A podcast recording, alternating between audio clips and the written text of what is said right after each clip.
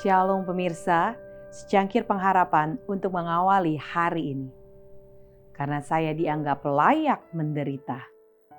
Mereka memanggil rasul-rasul itu, lalu menyesah mereka dan melarang mereka mengajar dalam nama Yesus. Sesudah itu mereka dilepaskan.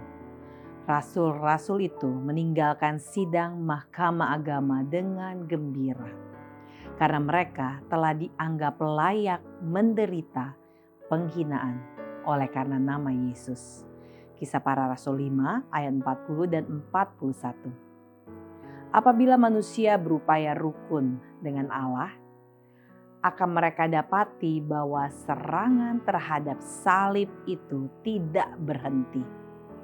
Kerajaan dan kuasa dan roh-roh jahat di tempat-tempat yang tinggi dipersiapkan melawan semua orang yang menurut kepada hukum surga. Itu sebabnya sebegitu jauh menyebabkan duka cita. Penganiayaan harus membawa sukacita kepada murid-murid Kristus. Karena itu merupakan bukti bahwa mereka tengah mengikuti langkah-langkah guru mereka. Sepanjang zaman, setan telah menganiaya umat Allah dia telah menyiksa mereka dan membunuh mereka. Tapi dalam kematian, mereka menjadi para pemenang. Mereka menyatakan dalam iman mereka yang kukuh, seseorang yang lebih kuat daripada setan.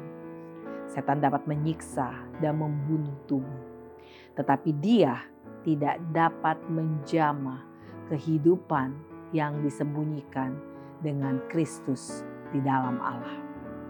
Dia dapat mengurung dalam tembok-tembok penjara, tetapi dia tidak dapat mengikat semangat atau roh. Mereka dapat melihat melewati kegelapan sampai kepada kemuliaan.